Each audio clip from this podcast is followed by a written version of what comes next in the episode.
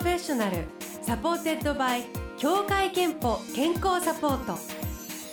全国健康保険協会東京支部がお送りします。東京 FM ブルーオーシャン住吉美紀がお届けしています。木曜日のこの時間はブルーオーシャンプロフェッショナル supported by 協会けんぽ健康サポート。美と健康のプロフェッショナルをお迎えして健康の秘密など伺っています。毎月最終木曜日は専門医の先生をお迎えしてお話を伺っていますが今日スタジオにお越しいただいたのは順天堂大学医学部総合診療科専任准教授の福田博先生です。おはようございます。よろしくお願いいたします。おはようございます。順天堂大学の福田です。よろしくお願いします。福田先生は病院で診療や治療にあたるほか産業医として働く人の健康についてもお詳しくて提言もされているということで、えー、今日は前半のキーワードは働き方改革と健康で伺っていきたいと思いますもう今あの広く働き方改革が叫ばれていますよね。そうですね。今年の4月にあの法律が改正になりますので、はい、すごくあの注目を浴びていると思います。働き方改革というとまずは長時間労働の是正がパッとこう皆さん思い浮かぶのかなと思いますが、これはやはり働く人の健康を考える立場からしたらものすごく重要なことですそうですね。長時間労働というとすぐにあのメンタルヘルスへの影響と思われがちですけれども、うん、あの実は産業医として、えー、長時間働いている方の面談をさせていただいていると実は元気でバリバリ働いているような人ばかり来ます。はい、2006年にあのこの長時間労働の面談の義務化が、えー、施行されたんですけれどもその時のメインターゲットは心臓や脳の事故、えーと、脳梗塞とか心筋梗塞の予防なんですね。ですからあのどちらかというと大丈夫だと思って忙しく働いている人が突然倒れてしまういわゆる過労死の予防をターゲットとしています。えーと、長時間労働で問題になってくるというと働いてばかりいて元気だけれども体が休む時間がないという感じですか？すね、はい、で鍵になるのは睡眠時間になります。はい、で睡眠時間あのどういうふうにあの決められているかと言いますと、まあ、1日はあの誰でも24時間ありますよね。はい、で総務省の調査によるとこのうち14時間は仕事や通勤家事などで自由に使えない時間と言われています。で24時間のうち14時間が自由に使えないとすると残り10時間を睡眠と残業で分けているというふうに考えます。はいで例えば1日2時間残業される方、うんうん、これ月20日ですと 2×20 で40時間になりますけれどもそうすると、えー、10から2を引いて、えー、8時間は睡眠に残せるという計算になります。はいでこれが4時間の残業になりますと、まあ、月80時間のラインなんですけれども睡眠時間は6時間でさらにあの5時間の残業になりますとこれが月100時間のラインですけれども10-5で睡眠時間は5時間になってしまいます。はい。で睡眠時間が5時間を切ると脳卒中や心臓病のリスクが2倍以上になると言われてます。へえそんなに増えるんですね。そうですね。それで今回の法改正でまあ禁じられた月100時間というのはまあそういうラインを意味していますしかもなんか残業時間が1時間増えると単純に睡眠時間が1時間減るってまあ当たり前のことなんですけど言われてみるとでも多分一生懸命働いてると意外に気づかないままいってしまうかもしれませんね、ね、もう夢中でやってる人あっという間にあの9時とか10時とかになってしまいますし、まあ、最近では8時になるとあの電気が自動的に消えるとか10時になるとあのビルの鍵が閉まるとか、はい、そういった会社もあると思います。えそしてあの時間だけではなく働く環境やストレスが健康に影響することもありますよね。そうですねもちろんあの長時間労働だけではなくてその労働の質も大変影響します。はい、で、まあ、睡眠時間が減ったり、えー、長時間労働そのものがですねうつに対してリスクを2倍程度に高めると言われてますけれども、まあ、時間だけではなくてあのその働き方も大変問題になります。はい、で例えば楽しく仕事をしているのと、まあ、すごくプレッシャーをかけられて仕事をするのではあの随分あの仕事のやりがいなどが変わってくると思います。はい、であのテレプレッシャーという言葉ご存知でしょうか？テレプレッシャー？わからないです、まあ、ちょっとあのあまりまだ言われてない言葉かもしれませんけども、えテレっていうのは遠隔脳という意味で、まあ、プレッシャーはストレスと、うん、だからまあ遠隔ストレスというような意味で、うん、まあ、あの現代はあのスマホ社会ですよね。でいつでもどこでもメールやメッセージが飛んでくると今思います。でそういったことがストレスになるという言葉です。あそのことをテレプレッシャーと呼ぶんですね。で、ね、人によって1日100件とか200件のメールを処理しないといけない人もいらっしゃいますし、まあ、土日に上司のメールに返信したりするのは大変なストレスになりますよね。はいでフランスではですね2017年から休日にオフラインになる権利っていうのが施行されたそうで、まあ、そういうあの土日なんかにえー、メールを返さなければいけない環境の人は、まあ、そういったことも考えないといけないかなと思います。まあ、時間だけじゃなくてやはりそういうあの環境とかストレス、えー、実は見落としているものってあるかもしれませんね。そうですねあの福田先生は産業医としても働く人の健康を支えているということなんですけれどもこう働く現代人の健康の悩みで多いなとこう実感するのはどういうものでしょうか？そうですね。働く現代人で圧倒的に多い自覚症状はあの腰痛やあの肩こりえ首のこりなどですね。そして次いで目の疲れと、はい、でこれはもうあの皆さんご存知の通りいわゆるあのパソコンの使用や、えー、労働の機械化それからの長時間の座り仕事の影響でこのような自覚症状が溜まってきます、はい、それからあとはあの倦怠感や不安えー、抑うつ、まあ、いわゆる落ち込みといったメンタル系の訴えも働く人の間では多く聞かれます。首とか肩が凝ったとかあの少し疲れ気味というのはもう日常茶飯事という方が多いかもしれませんが、ね。はい、こういう軽いようなあのよくある症状でもずっとそれが続くともっと重大なことにつながるリスクというのがあるんでしょうか？そうですね。これはあのそういった自覚症状から、まあ、病気になっていくということも非常にあの予防しなければいけない大事なことなんですけれども、はい、最近あの企業が注目しているのはそういった体調不良がですね生産性に影響を与えるということなんですね。でかつてはあの企業の生産性というのはえー、その大きな影響を与える体調不良による欠勤これはあのアブセンティズムっていうんですけれども、はい、欠勤をいかに防ぐかっていうのが健康管理の目的だったんですね。でも今はですねその出勤しているけど体調が悪い例えば腰が痛いのに荷物を運んでいるとかあ。の元気が出ないのにあのいろいろな例えばエクセルですごく入力をしているとかですね。そういう我慢して働いている。これはあのプレゼンティズムというんですけども、それが非常に注目をされています。で一人一人の生産性低下は小さくてもですね多くの人が少しずつ体調が悪いと、まあ、企業全体としては掛け算で非常に大きな生産性の低下につながるからなんですね。プレゼンティズム、はい、プレゼンティズムですね。言葉ができてきてるということはやはりそれも変えていこうという、はい、まあ、そういう動きは流れはあるということですそうですね。そういうことを指標にして、まあ、企業が社員さんの健康に投資をするというあの健康経営ということがすごく最近は盛んになってきています。あの個人としても企業としても大切なのはどうやって健康に働くということを実現するかだと思うんですがえそこで出てくるのが健康リテラシーというキーワードになります。後半はこちらについて伺います。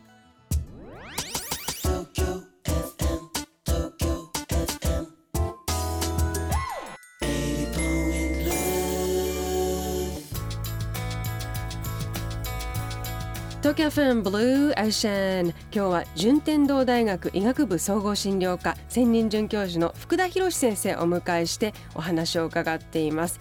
え前半は働き方改革と健康について伺いましたが後半のキーワードは健康リテラシーというキーワードで伺っていきたいと思います。聞いているリスナーの方健康リテラシーという言葉聞いたことあるでしょうか、えー、今非常に大事なキーワードだということなんですが、はい、健康リテラシーあのヘルスリテラシーとも言うんですけれども、はいおそらくですねあの健康リテラシー聞いたことがない方でも例えばあの IT リテラシーとかメディアリテラシーというような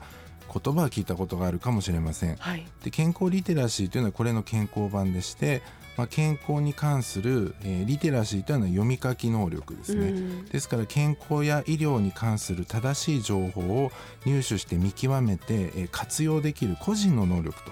つまり健康情報力というふうに言えると思います。なるほど。これが今注目されているキーワードの一つなんですか？そうですね、まあ、世界中であの健康格差が広がっていると言われています、はい、日本でもすごくあの健康の差が開いてきていると。でその健康リテラシーが低い人というのはまあ、糖尿病のコントロールが悪かったし医療費が高くなったり、うん、まあ、検診の受診率が低いなどの差が指摘されています、まあ、どういう時にどういう健康行動を取ればいいのかとかとどこにお金をかければいいのかとかそう、ね,、まあ、そういうことをいろんな情報を、まあ、取ってきてあの自分の、まあ、健康のために活用できるかどうかっていうことですよね。はい、まさにそうですね、はい。その健康リテラシーをじゃあ上げることすごく大事になってくると思うんですけどどうやってこう上げていけばいいんでしょうか？そうですね。一番重要なことは健康を自分ごとにするスイッチを入れることなんですね、はあ、でも残念ながらですね多くの人は病気になって初めてこのスイッチが入ります。で例えばあの乳がんにあのなられたあの企業の社員さんなどを見ていると、まあ、病院に行って治療されて退院されて帰ってくると、はい、そうするとですねもう誰よりも最新の抗がん剤や放射線治療について詳しくなって帰っていらっしゃいます。でもできれば病気になる前にですね例えば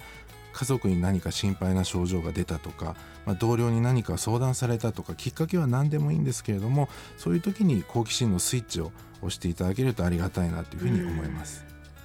であともっとですね手っ取り早くちょっとベーシックな知識を得たいという人はあの実は日本医師会もですねあの監修をしている、まあ、ヘルスリテラシーを高める検定これあの健康マスター検定というえー、検定がありまして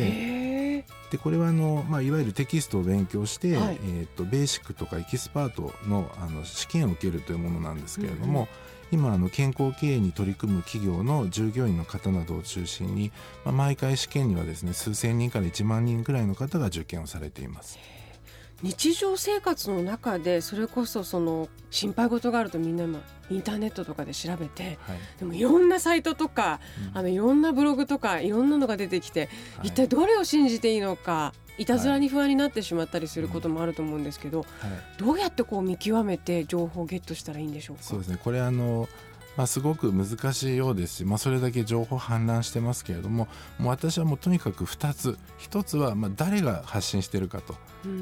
さまざまな情報ありますけれども例えば大学病院とか国の研究センターのようなですね公的な機関の先生であれば、まあ、そこの看板を背負って発信しますので、はい、あまり自分勝手なことは言えないんですね。で私たち医学のえー、論文でも発表でも、まあ、そういったあの他人の目にさらされながらいろんなことを発言していますだから誰が発信しているかというのは非常に大事、はい、それからもう一つはあのいつ発信したかと。でインターネットはもう古い情報も新しい情報もごちゃ混ぜに出てきますので、うん、誰がいつ発信したかということに注目して見ていただくとなるべくじゃ最新のもちろん情報の方がいいということですね。はい、すね。はいあのブロシャンのリスナーの皆さんまさにこう働く世代の方が多くてですね、まあ、外にあの仕事に行ってる方ももちろんなんですけど家でこう家事に育児にフル回転という世代も多いんですが、まあ、そういう働き盛り世代この世代に向けたアドバイスがあったらぜひお願いしたいんですが。この世代はですね会社でも家庭でも、まあ、倒れられないという、まあ、重要な役割を担っている方が多いと思います。うん、まあ、例えば女性の方であればえー、結婚されていればもうご主人の面倒も見てお子さんの面倒も見てもしかしたら父親母親世代の面倒を見てでしかも仕事もしていればですね、うん、あの会社でもおそらく重要な役割を担っていると。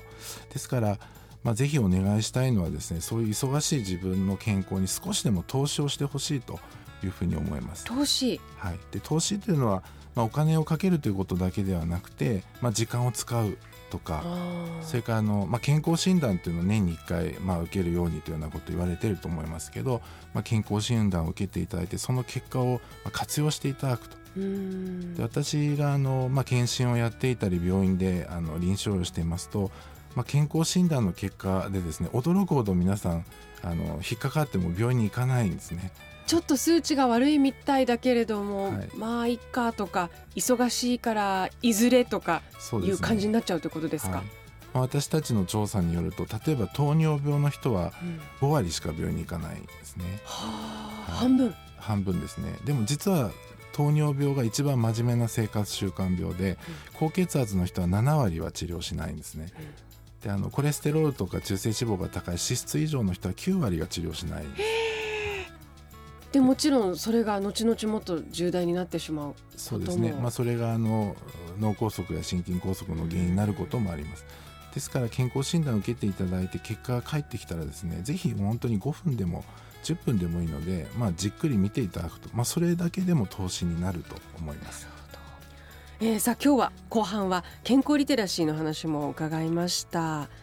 福田先生も健康診断は欠かさず受診されていますか？そうですね。もちろんこれを受けてまして今実はですね大学病院非常にその、えー、医療職特に医師の検診の受診に関しては厳しくなっています、はい、であの医療安全とか感染症の立場からも今あの私たちのような病院で働く医師は健康診断を受診したりワクチンを接種しないとですねもう外来することを禁じられている時代になっています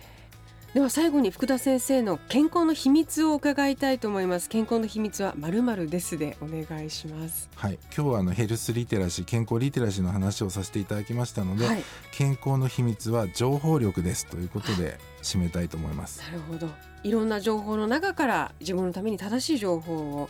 掴み取る力そして生かす力ですね。そうですね。ということで健康の秘密は情報力ですといただきましたこのコーナーではあなたの健康の秘密や健康でいるための秘訣も募集しています。ラジオネームあきさん、えー、30代の会社員の女性の方からですがこんなメッセージ届いています。私の健康の秘訣は子供と早く寝ること。旦那が遅く帰ってきても起きない。家事は 朝にするか旦那にやってもらう。健康の秘訣は旦那の面倒を見ないことですと、えー、いただきました。特に子育て中はね忙しくなると思いますから、えー、旦那さんは旦那さんでご自身の健康をね自分で気をつけてもらうという感じでしょうか。あきさんあの日々大変だと思いますが頑張ってください。メッセージありがとうございます。えー、あきさんには3000円分のクオカードをお送りいたします。あなたの健康の秘訣もぜひブルーオーシャンのホームページにあるメッセージフォームからお送りください。えということで今日は順天堂大学医学部総合診療科専任准教授の福田博先生にお話を伺いました。どうもありがとうございました。ありがとうございました。